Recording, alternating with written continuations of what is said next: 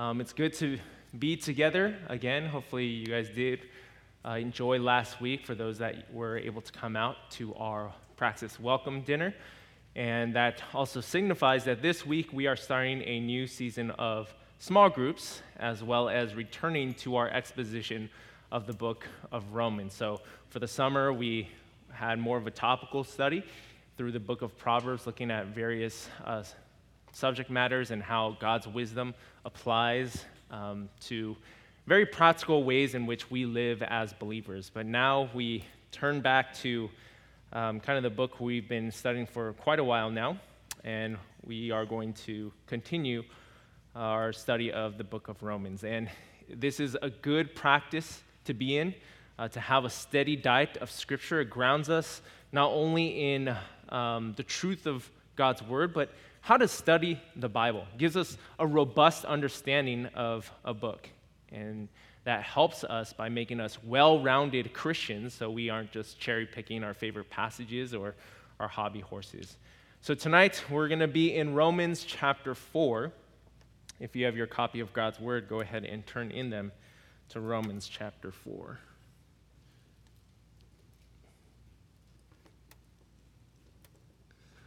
We're going to be looking at verses 1 to 8, Romans chapter 4.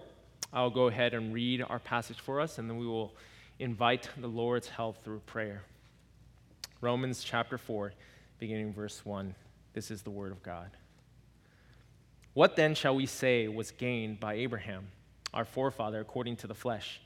For if Abraham was justified by works, he has something to boast about, but not before God. For what does the scripture say? Abraham believed God, and it was counted to him as righteousness. Now, to the one who works, his wages are not counted as a gift, but as his due. And to the one who does not work, but believes in him who justifies the ungodly, his faith is counted as righteousness.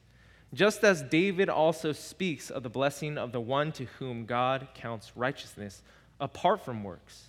Blessed are those whose lawless deeds are forgiven and whose sins are covered. Blessed is the man against whom the Lord will not count his sin. Let's pray.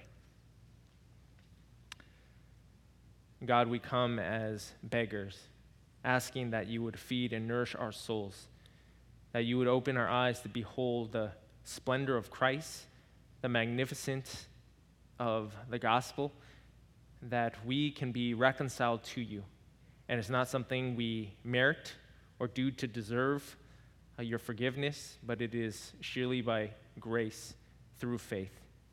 Lord, we pray that you would quicken our hearts to receive your word with gladness, that you would bruise our ego, that we would be humble and bow before the King of Kings, just as we have sung, that we would delight in him. And so, God, we pray that you would prune our hearts that our hearts would be fertile soil, that your word would be planted deep within, that we might bear fruit for our joy and for your glory. And pray these things in Jesus' name. Amen. Now, before we begin um, ripping apart our text, I want you to put on your detective caps and figure out what's wrong with the following scenarios. You walk out of Best Buy with a, 60 a 65 inch TV before you pay for it. You jump out of an airplane and then you put on your parachute. You turn in your two weeks' notice when you haven't received an offer yet. You propose to the girl on your first date. What do all these situations have in common?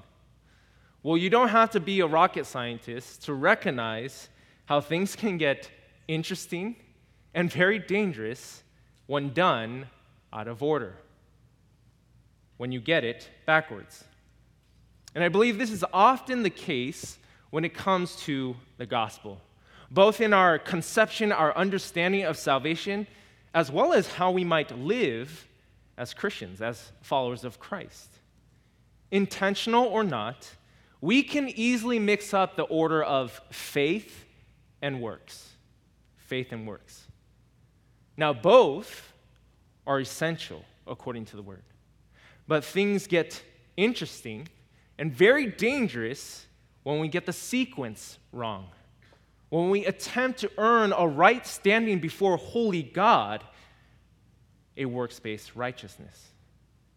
And it's not surprising because this is kind of the atmosphere we were raised in, the air we breathe in from a young age. If you want to be a good student, what do you do? Well, you stay up late, study hard, get that A. If you want to be a good musician, you hone your craft, you practice your skills, you perform well at your recital.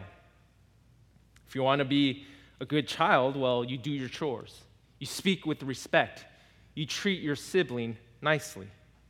It's been hammered into us, drilled until we know it through and through. A good person, a good person earns his keep. A good person proves his worth. So then, when it comes to the matters of faith, we can import this mentality and adopt the same approach into our relationship, our view of God. And we think to ourselves, well, if I want to be a good Christian, it entails showing up to church, reading the Bible, praying before meals. And these practices, don't get me wrong, aren't necessarily bad, but we need the correct sequence. We need to understand the right order. That faith, faith is the root, and our works are the fruit. One follows the other. We believe in Jesus, and therefore we behave differently. And we trust in Him, and that leads to transformation. Problems arise when we get it backwards. You see, a lot of our confusion and frustration in the Christian life is owing to trying to work for our salvation instead of working out our salvation. You see the difference? A lot of our confusion, frustration, and problems in the Christian life is a result of trying to work for our salvation instead of working out our salvation. And according to the Bible, faith is primary. Faith comes first.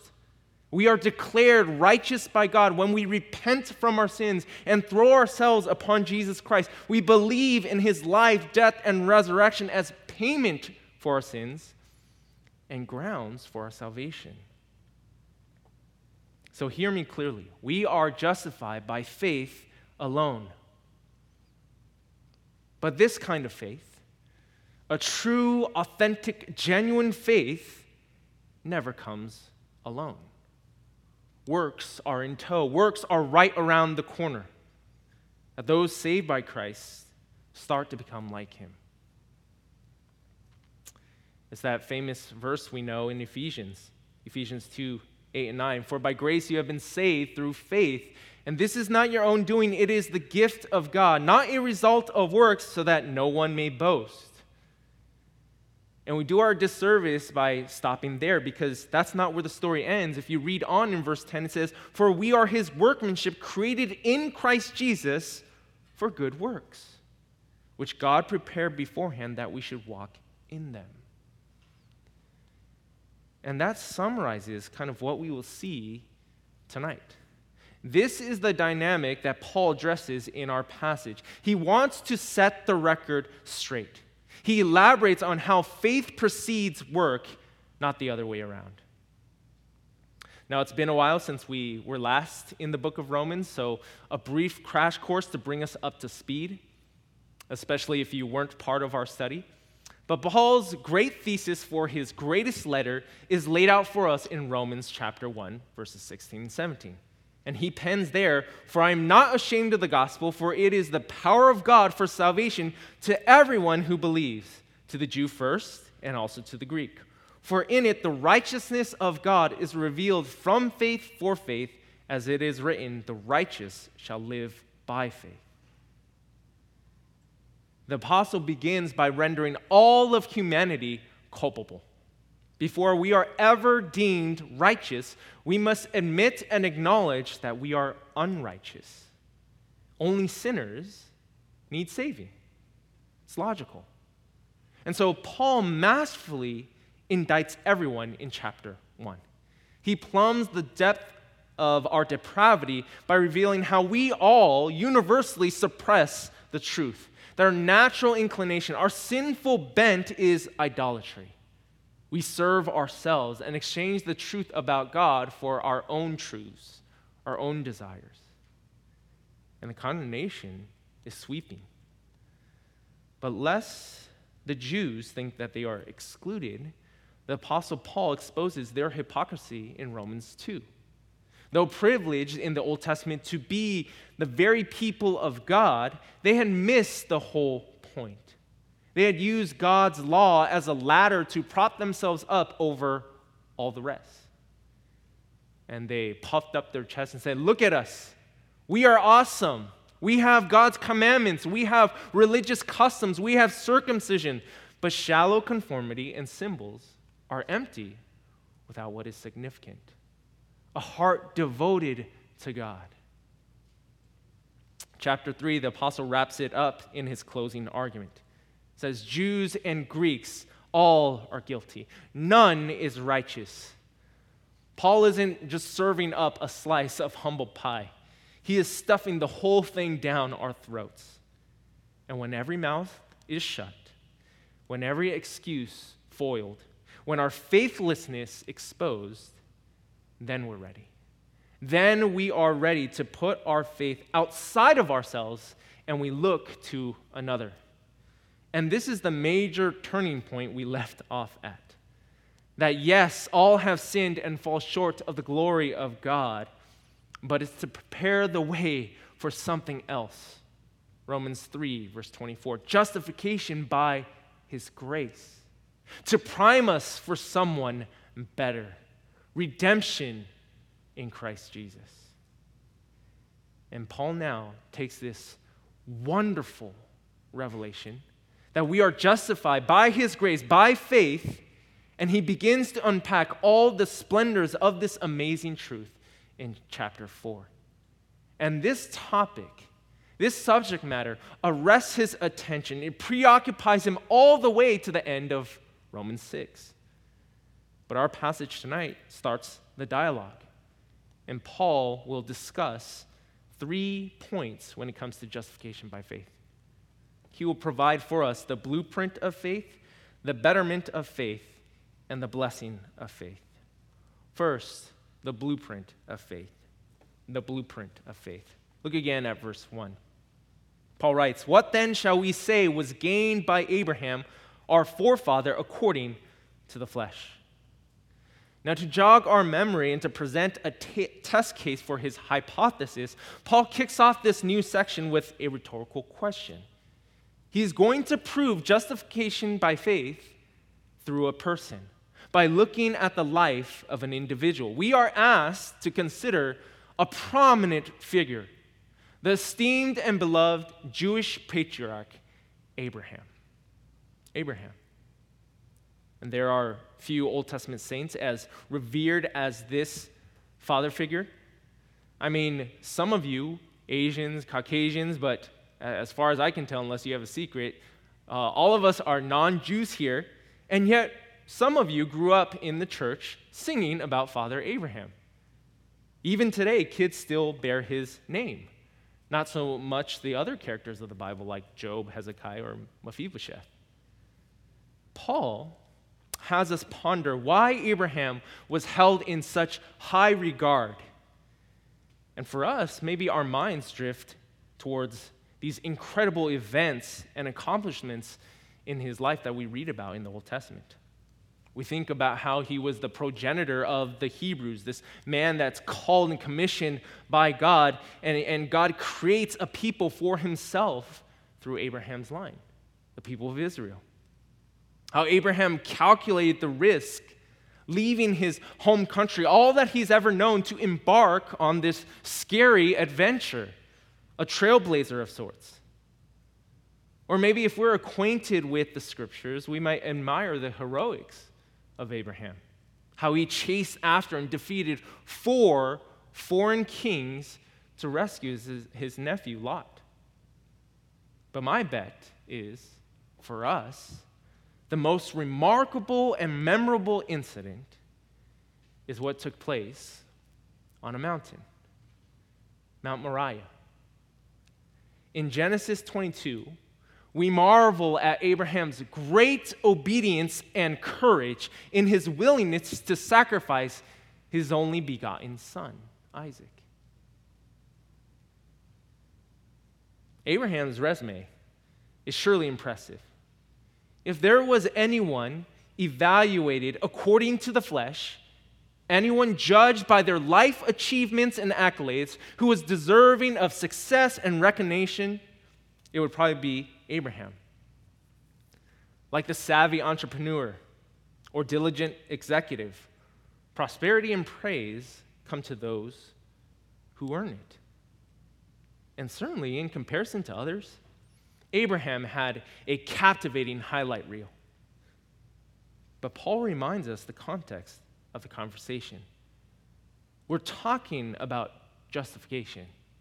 And when God enters the picture, well, Abraham is put in his proper place. Verse 2.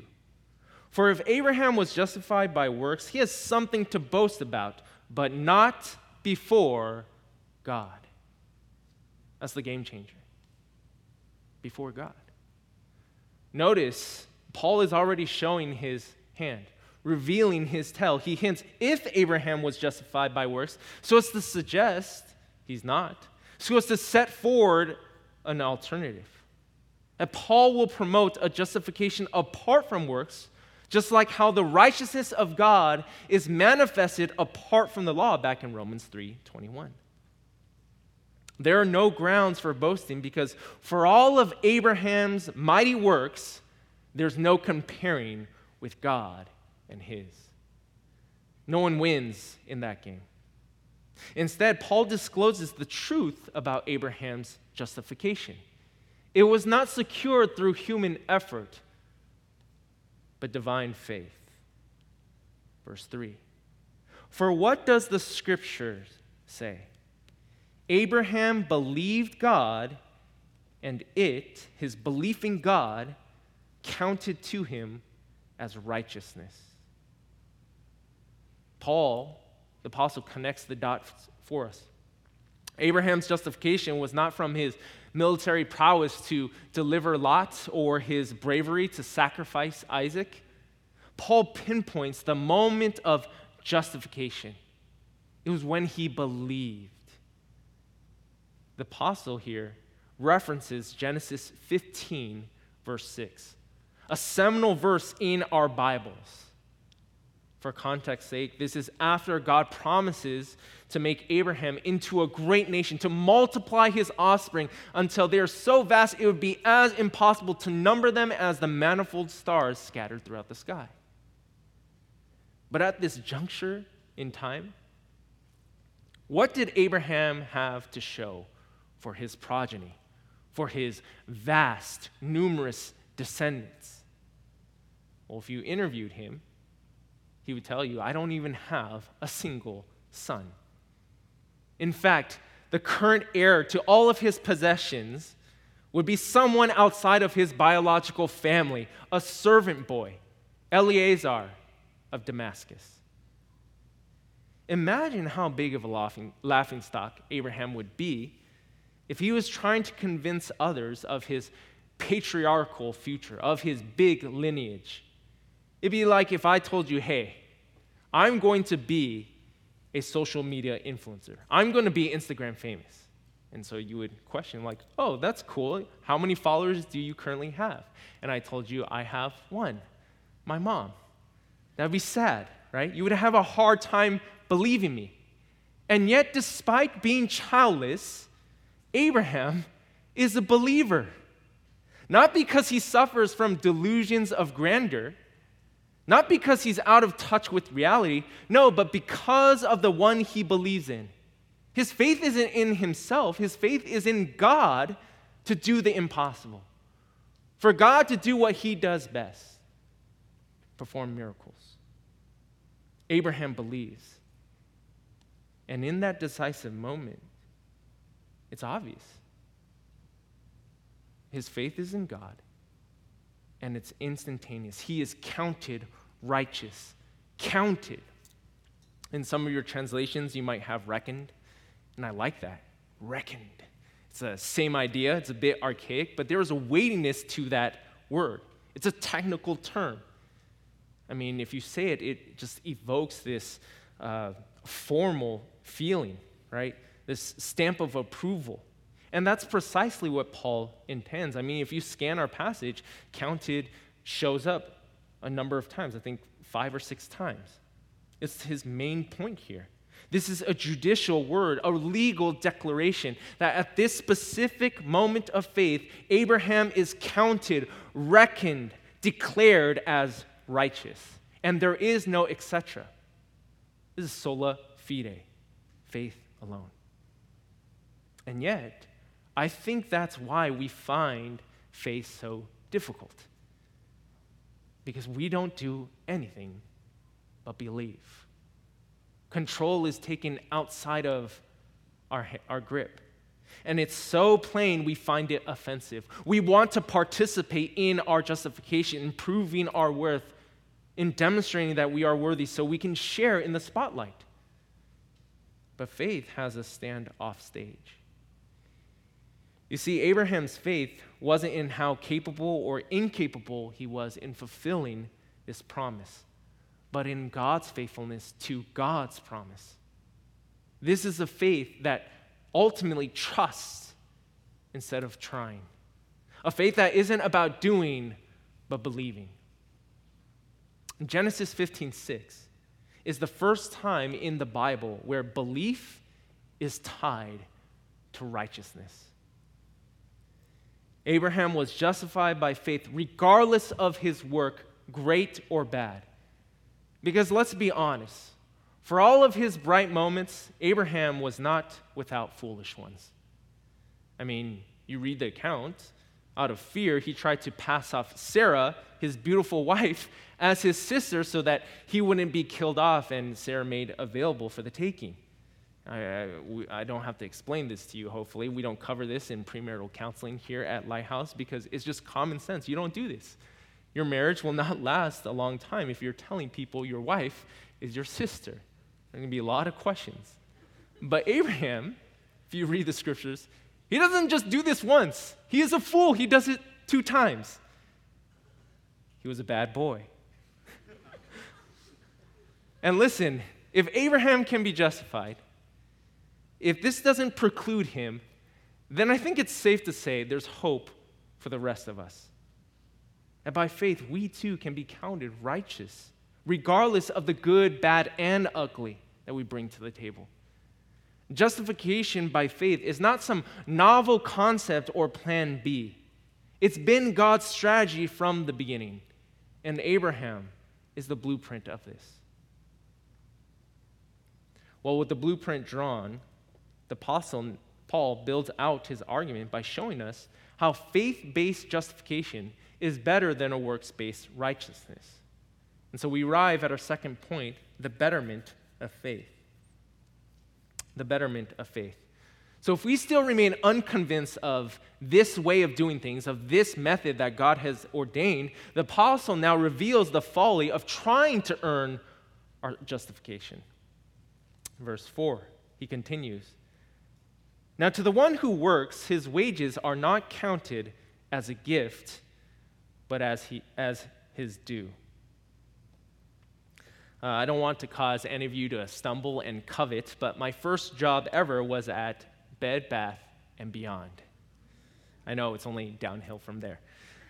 But I was privileged to wear a glorious purple apron, wield a fancy uh, price gun, and I worked tirelessly my first week. And then I quit because I found another job that paid more. And though I was only there at Bed Bath Beyond for a handful of shifts, I still expected something on my last day. And it wasn't much, but I expected to be paid. When the check was brought and issued in my name, it's not like I was surprised or floored by their generosity, like, oh, how kind, you shouldn't have. No, Bed Bath Beyond, you should. Despite logging few hours, it was mine. My work, my wages. It's what I had earned. And we get this concept. Wages are what you work for. A gift is not. The two are diametrically opposed. Because a gift, by very definition, is not something you earn, it is given to you. In fact, the moment you try to earn it, it ceases to be a gift, it destroys it. And yet, often, we can approach and relate to God as if He's this boss we're trying to convince on why we should get a promotion, rather than a kind, generous Father who delights to lavish us with gifts. We talk to God like we're brokering some sort of business deal. Hey, God, God, this is why I deserve to go to heaven. You'll be lucky to have me. I've gone on multiple missions trips. I don't cuss. I serve and give to the church. I even know the doctrines of grace. And we are so silly in how we attempt to earn our righteousness and justify ourselves before a holy God. We try harder, do better, robe ourselves in religious activity. But when we do, we forget the underlying issue, the real problem. We forget the depravity within. When we do, we overlook the first three chapters of the book of Romans. That it's not just about our good outweighing our bad, it's the very fact that we have bad at all, that we're blemished spoiled. You see, we aren't working as innocent and good employees to curry God's graces. We are crooked rebels. Think of a criminal. A criminal might labor with all his intellect, his strength, and skills. He might be super responsible, efficient, and diligent. He might even be kind to his colleagues and work well with others. But he does so to break into the bank. His best efforts don't just fall short, his works merit punishment. The paycheck he is owed is jail time. And so the same for sinners. This is why Paul will eventually summarize for the wages of sin is death, but the free gift of God is eternal life in Christ Jesus, our Lord. Paul proposes a better way. Verse 5. And to the one who does not work, but believes in him who justifies the ungodly, his faith is counted as righteousness. As one scholar put it, working involves doing, while the genius of belief is receiving. So, Paul has shown us these two principles, two options, one choice. You put your hand to earn a wage in vain, or by faith, you open your hand to receive a gift. It's like that hymn Nothing in my hands I bring, simply to the cross I cling. Our work, our work leads to death. God's work leads to life and He is willing, eager to gift you the wages of Christ. We appropriate His salvific work on the cross. We receive this blessed gift by believing Him who justifies the ungodly. And this is good news. But it is only good if you are willing to receive the bad news first. Because did you pick up on that key word? Ungodly ungodly. And we must confess that we are ungodly, unrighteous, sinners. And we're so used to talking about this, we might not find that shocking. But Paul's readers would. After all, these are people who venerated Abraham. It'd be like if I said to you, Kobe sucked at basketball, or Ryan Gosling is ugly. It's like blasphemous, right? Or if I told you, hey, Pastor Kim, he's ungodly. Now, don't take my words out of context and get me in trouble, but it helps us realize how hard Paul's words would hit. From Abraham to Judas, Mother Teresa to Osama bin Laden, none of us are exempt. We're all ungodly. But therein lies our hope also. Abraham is not the goal, not the standard, not the benchmark. We back up and peer at a, not at the forefather of Israel, but at a heavenly father who justifies the ungodly, who gifts salvation to those who don't deserve it, but those who believe, who turn from their sins and profess faith in Christ. Paul now highlights another candidate to strengthen his teaching and reinforce how faith is better than works, uh, working for justification. Our last point for tonight the blessing of faith. The blessing of faith. Verse 6 Just as David also speaks of the blessing of the one to whom God counts righteousness apart from works. We'll stop there. The Apostle Paul does another throwback to make his case airtight and seal the deal. He calls another Old Testament luminary to the witness stand David. David, the man after God's own heart. And Abraham and David, these two function like bookends for us. Abraham is featured for his faith before the Mosaic law was given to show us justification happens apart from work. And David now is referenced also for his faith after the Mosaic law is given to show us justification still happens apart from work.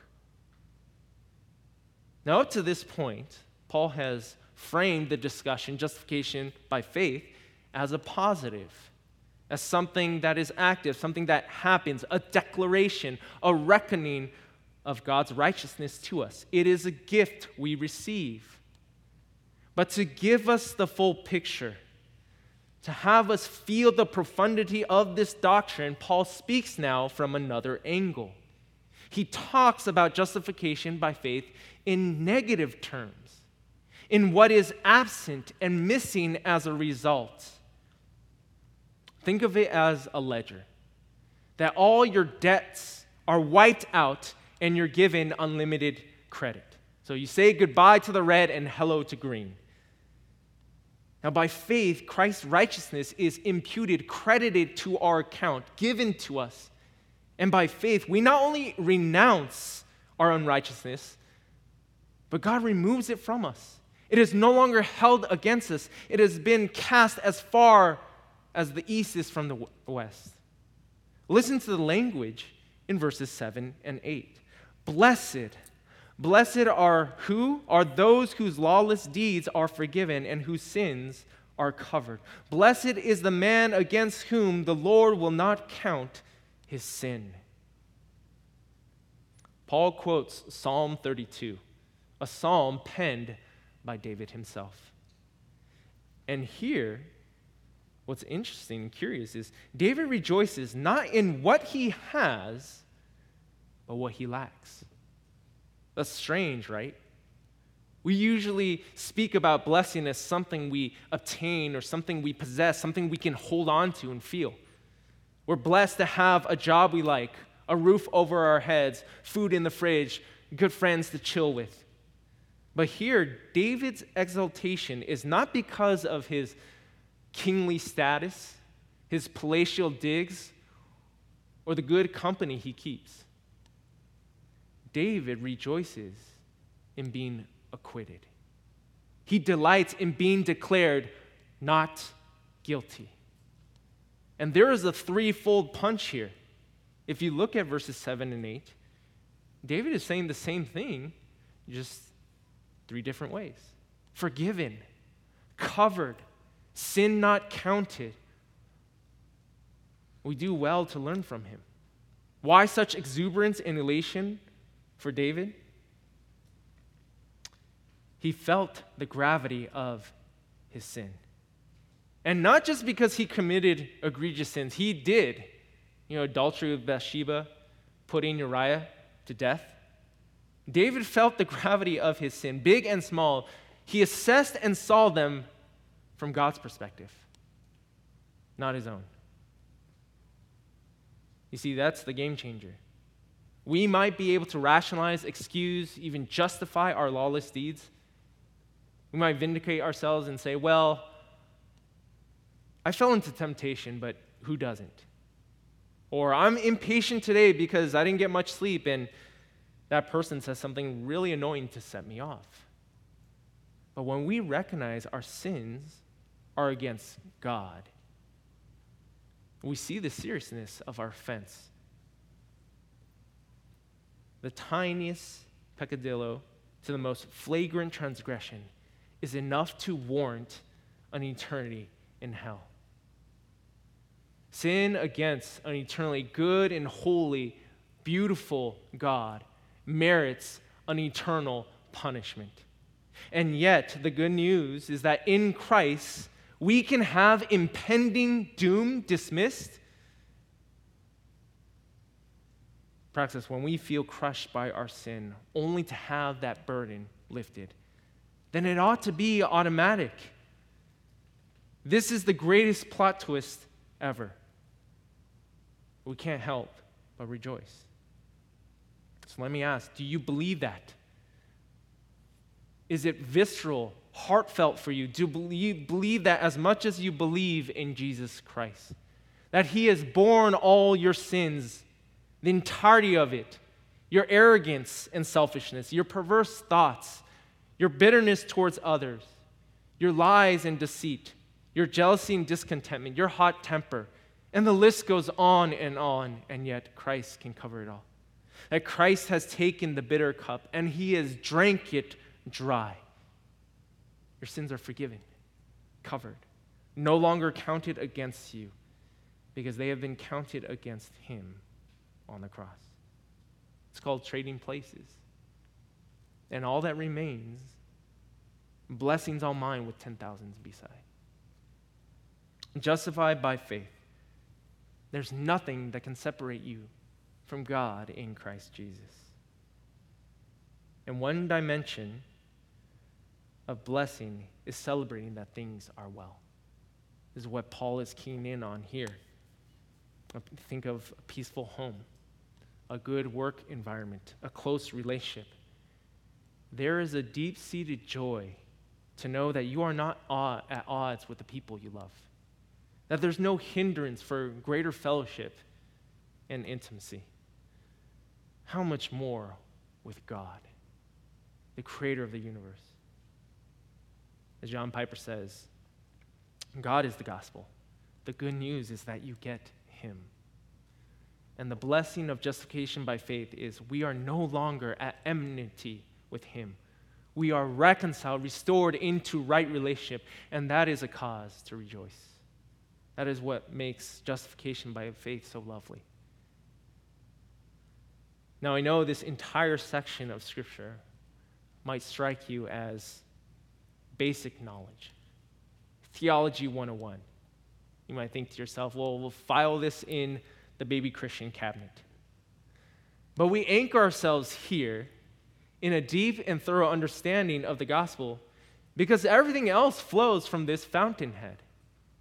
Let me just tease out two simple a- applications as an example and hopefully a springboard to get you thinking through how this can be applied and integrated to your life. First, from this passage, we see justification by faith ought to cultivate humility. I mean, you read this,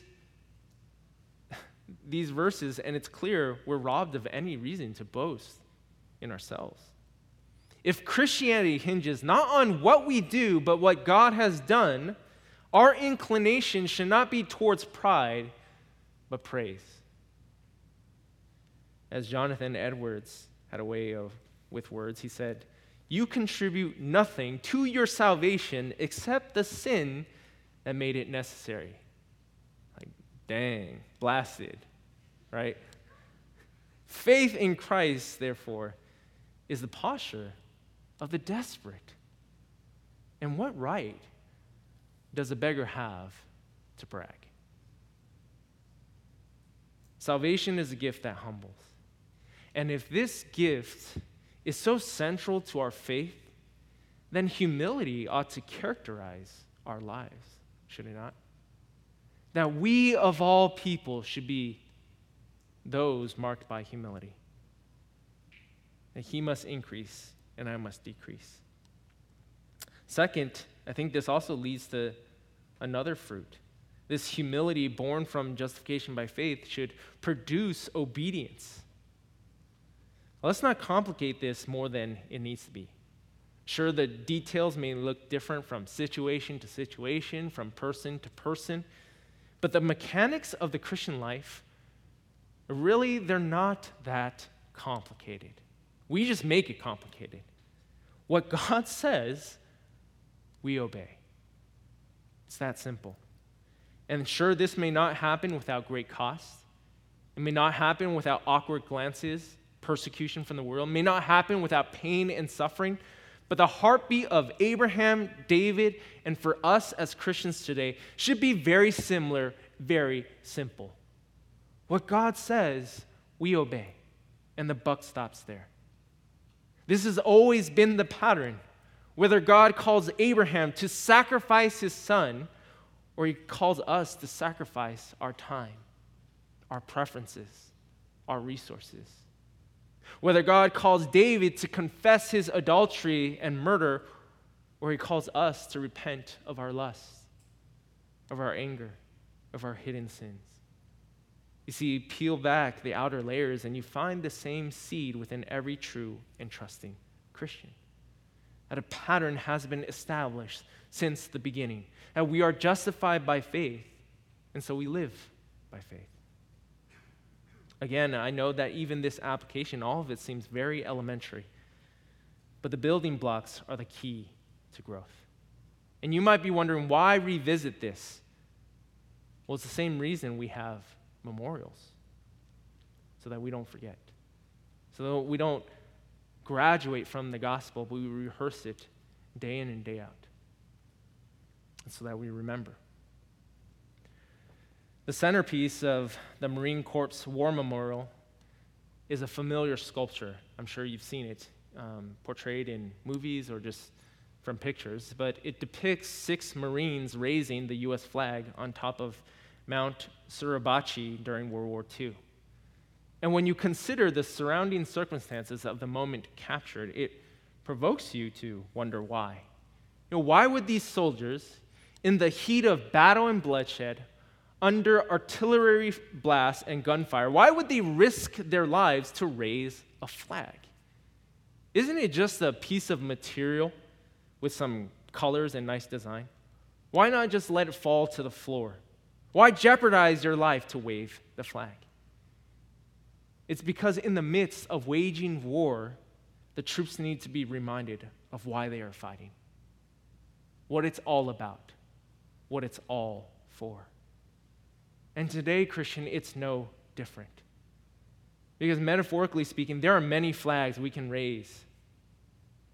We can raise our job titles, our political party affiliation, our bank statements virtue signaling.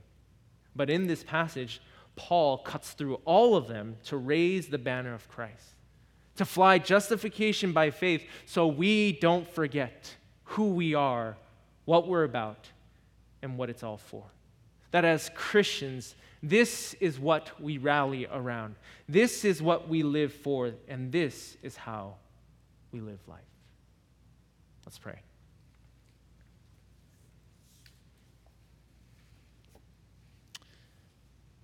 Father, it is no more appropriate than to repeat the words of David Blessed are those whose lawless deeds are forgiven and whose sins are covered. Blessed is the man against whom the Lord will not count his sin.